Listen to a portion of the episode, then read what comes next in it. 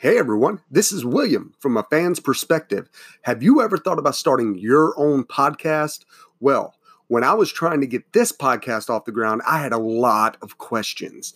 How to record an episode? How do I get my show into all the apps people like to listen on? How do I make money from this podcast? Well, guys, the answer was really easy. The answer was Anchor. Anchor is a one stop shop for recording, hosting, and distributing your podcast. Best of all, it's 100% free and ridiculously easy to use. And now, Anchor can match you with a great sponsor who wants to advertise on your podcast. That means you get paid to podcast right away. In fact, that's what I'm doing right now by reading this ad guys, let me be real. Anchor has changed the way I look at podcasts. It made it really easy for me to get in there, start editing my stuff, and get it out to you. So, if you've always wanted to start a podcast and make money while doing it, go to anchor.fm slash start to join me and the diverse community of podcasters already using Anchor. Once again, that's anchor.fm slash start. I can't wait to hear what you come up with and your podcast. Hey, everybody, and welcome to A Fan's Perspective. Uh, my name's William. I know it's been a while since we've done a podcast, and I apologize about that. We've had a lot of crazy things going on, and as you can tell by the noticeable absence of my partner Josh, he will not be joining us this afternoon. But we're going to continue on, and we're going to talk about sports and all things sports right now. So, really, what I want to cover first, uh, we got a couple topics to cover right now, but first, we're going to cover the NBA Finals. Um, now, let's start off with saying I hope the best recovery goes to Klay Thompson and KD. You know, Klay Thompson tore his ACL, KD ruptured his Achilles, and that's a rough way to go down. We, I, I'll admit, I wanted to see Toronto win, but I didn't want to see him win to a Golden State team that wasn't quite 100%. Now, I'm also excited because Kawhi Leonard's the first player to win an NBA Finals MVP in both conferences, which is really cool when you think about that. Now, some of the big headlines right now on you know, the Warriors are already claiming the unfinished business motto, right? Like they're hoping to come back next year. They're fully focused and they're really wanting to get back to those NBA finals. However, I do think next year with off season and free agency rolling around right now. We are going to see the Lakers, I think. Now, you know, this is my opinion, but I do think we're going to see the Lakers kind of make a push, right? We're going to see them probably in their best light that we've seen them in a while. Because there's a lot going on right now. Free agency has a lot of moving parts, especially with KD. Now, I do feel like KD is going to get a max deal from several different teams. Um, it wouldn't shock me if we see the Warriors uh, throw him a max deal. I mean, he literally gave all. He gave his entire essence to that team. Came back in Game Five, nailed 11 points in the in his time that he was in the game before his Achilles actually gave out. So I do see the Warriors kind of um, maybe giving him a max deal. Now he doesn't have to take that because KD is in line. He has the player option, which is about thirty-one and a half million dollars, where he can sit at home and do nothing. To be honest, uh, KD doesn't strike me as that player. I don't see him wanting to just take a deal, sit at home. I mean, he's gonna miss the next nine to ten months um, with an Achilles rupture like that. But I don't see KD being that player that just takes the deal and dumps out like that, right? He's not he's not going to want to sit at home. So I do think we're going to see KD probably move away from Golden State because he's going to be looking forward to what's what's the next chapter for KD, right? Because we've seen him with an All-Star team cuz all five starters of Golden State are All-Stars. Let's let's not joke about that. But I think what we need to see from KD is that he can run a team that's not a bunch of perennial All-Stars and get to those finals and championship. Now, don't get me wrong, KD is by far still one of the greatest players in our our history of basketball. He is one of the he is what we call uh, a once in a lifetime kind of player, right? He he can drive the basket well, but man, when he's out behind that arc, he's just destroying it. And I think that's that's awesome and I would love to see him move to a New York Knicks kind of position, a team that really isn't strong at the moment that could pull in RJ Barrett with the draft if they choose to go that way. And that would give KD a young player to kind of help develop. They already got that young guy they drafted last year. Um, and I would love to see KD kind of do that. But let's see what the Warriors are going to do with, see if they're going to offer him another contract instead of just hoping he takes the player option. That being said, I also want to see what Kawhi does because Kawhi is a free agent. Um, I would like to see him resign with Toronto, and, and you know it doesn't have to be a long term deal, but I'd like to see him sign with Toronto and, and see what they can make out of this. I mean, they just got their first championship in franchise history, and I love to see what they can do in the future. Right? You got Kyle, Kyle Lowry, uh, Siakam was absolutely amazing. Gar, uh, you know, Marc Gasol was absolutely crazy right now. He was a very big benefit for Toronto. Now, talking about Toronto, I actually had a friend that brought up a point, and, and I'm going to give my opinion on that. Is that he asked me the question Do I feel like Kawhi Leonard could have done this without Kyle Lowry. Is Kyle Lowry clutch? Was really the question. Is do I feel like the way Kyle Lowry played in the finals, can we qualify him as clutch? Now, my definition of clutch is being able to step up in those big moments like you have ice water running through your veins and just go to the basket, make plays, draw fouls, get those points on the board however you can. Now, Kyle Lowry did that but let's be fair, Kawhi Leonard was the MVP of the finals for a reason. He got in there, he fought hard, he was driving to the basket. And let's not forget about game five, where he literally put them in the position to win that game. And unfortunately, Kyle Lowry missed that final shot, came off the side of the backboard, and there we went. We went to game six, which the Raptors ultimately wrapped up. But when you look at Kyle Lowry's career stats, I don't see him as being a player you can clarify as clutch right now. This is a great start for him. I'd love to see what he does next year to kind of earn that right of being called clutch because without him, they don't win the title, but could they have won it if he played half heartedly? Probably not.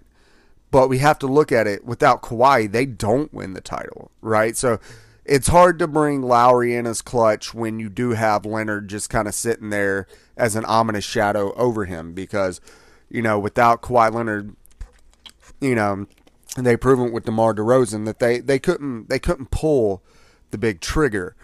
And to me, that's that's kind of what we look at when we start talking about, hey, you know, what what were they like before Kawhi Leonard got there and and they weren't that great. I mean, they they were a solid team, but you know we can't look at them and be like, oh man, they were just absolutely amazing. Because let's be fair, if they were absolutely amazing, they probably would have won a title sooner than now.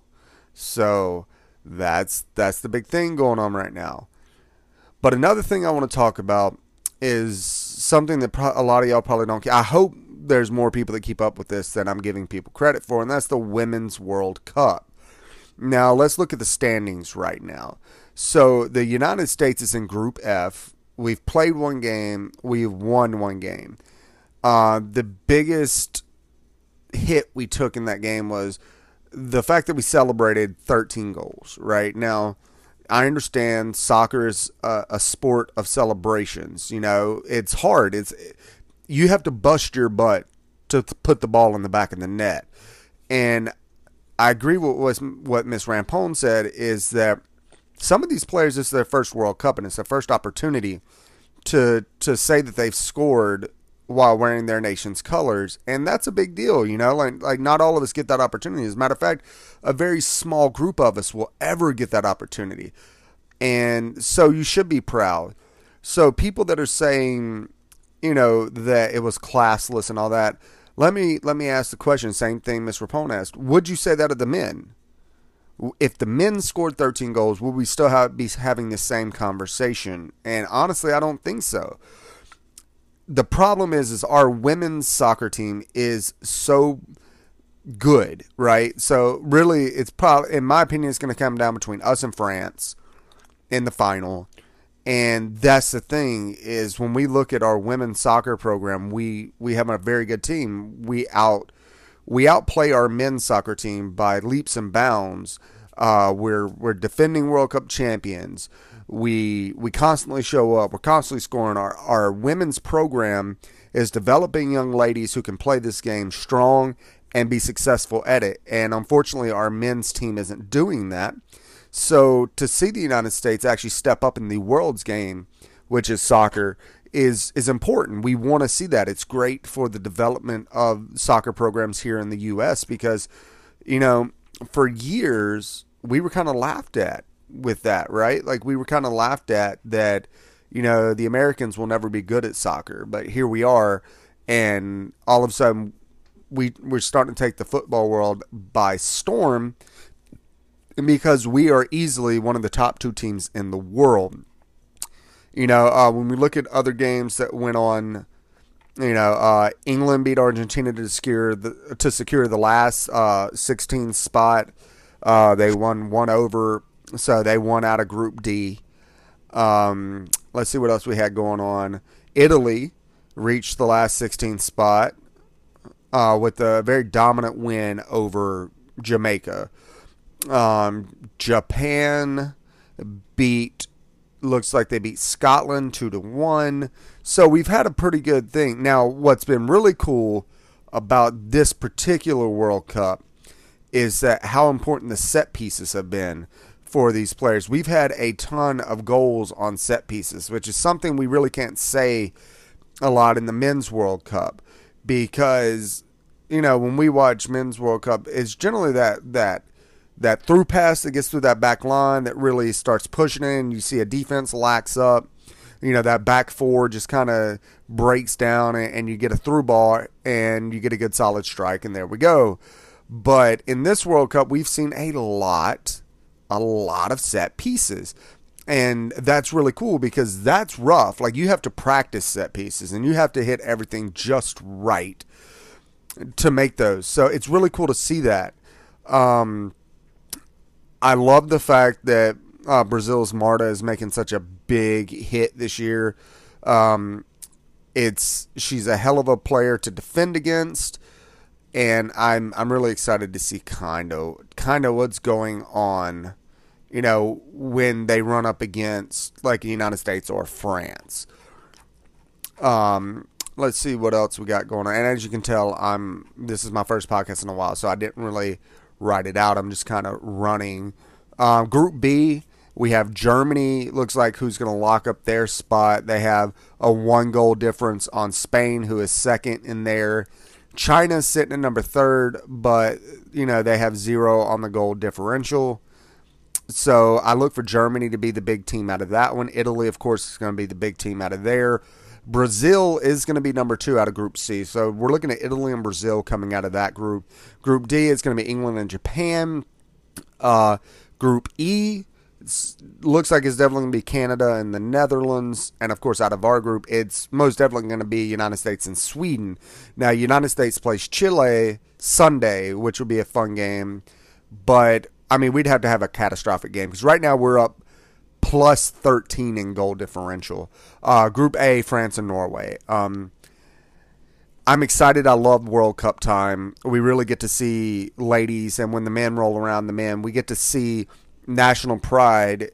You know that we normally only get to see during the Olympics. Like uh, if we go back to the NBA Finals, it was really cool this year to get to see Canada have a team because it's awesome when you have that nationality part of it thrown in, you know, because Canada has one basketball team there. So it's very important for us to see that. It's nice to see Canada get that NBA. Another thing is is um, St. Louis Blues winning their first Stanley Cup in franchise history. So just this year alone, we've had you know, the Toronto Raptors win their first. We have the, you know, St. Louis Blues win their first. Who's next, right? Who's going to be the next team?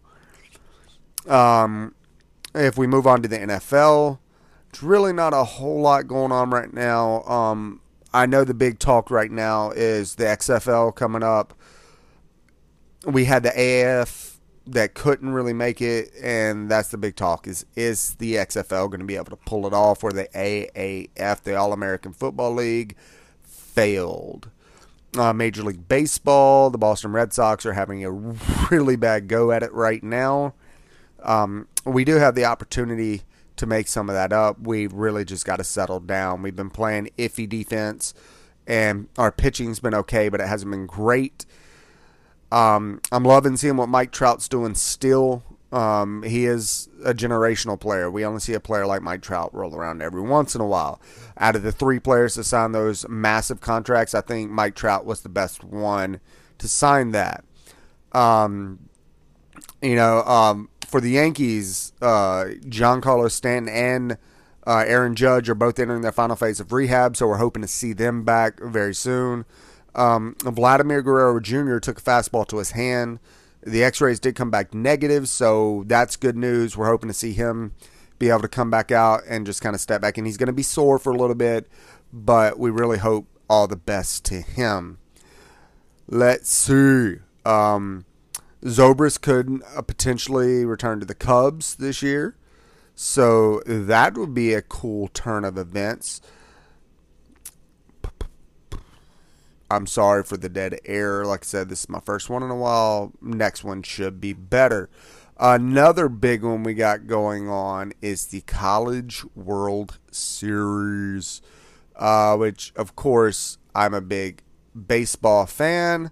So seeing this is pretty awesome this time of year.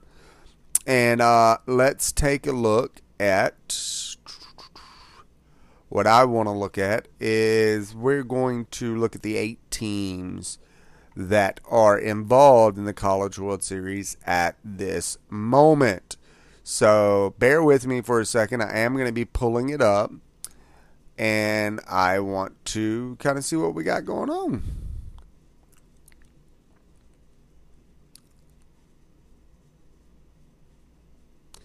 Yeah, I'm a Mississippi State fan. Of course, Mississippi State did make the College World Series, which is really good for me.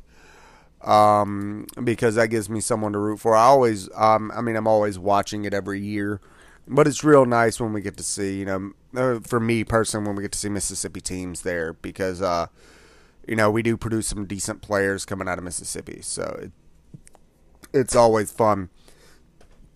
Now, so let's go over these teams. The first one I'm going to talk about is the Vanderbilt Commodores. Uh, they rode to Omaha. They were 54 and 11. They're the number two national seed, so that's going to be a good team to watch. There's on the uh, Arkansas Razorbacks were 46 and 18 in the regular season, number five seed. They went ahead and made it. Mississippi State with 51 and 13. We were the number six seed. Uh, and you know this is our 11th College World Series, third in seven years. So we've had a pretty good experience of going there. We'd love to win one. Uh, we just got to play our baseball and not get stuck in trying to win these games late like we've been having to do. The Louisville Cardinals were 48 and 16. They were the number seven ranked national seed. Uh, this is their fifth College World Series appearance.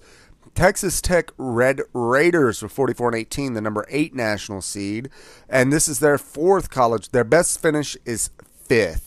Um, so they're going to be kind of like the dark horse this year.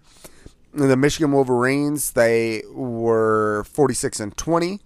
Um, they won their super regional by beating uh, Cincinnati and number one national seed UCLA. So they kind of squeaked in. They're not a nationally ranked team right now, but this is their eighth College World Series, their first since 1984. Um, so you know, their best finishes were in 1953 and 1962. Florida State, 23rd College World Series appearance. They're the third most all time. Uh, this is their second trip in three years. The best finish has been second three times in 1970, 86, and 1999.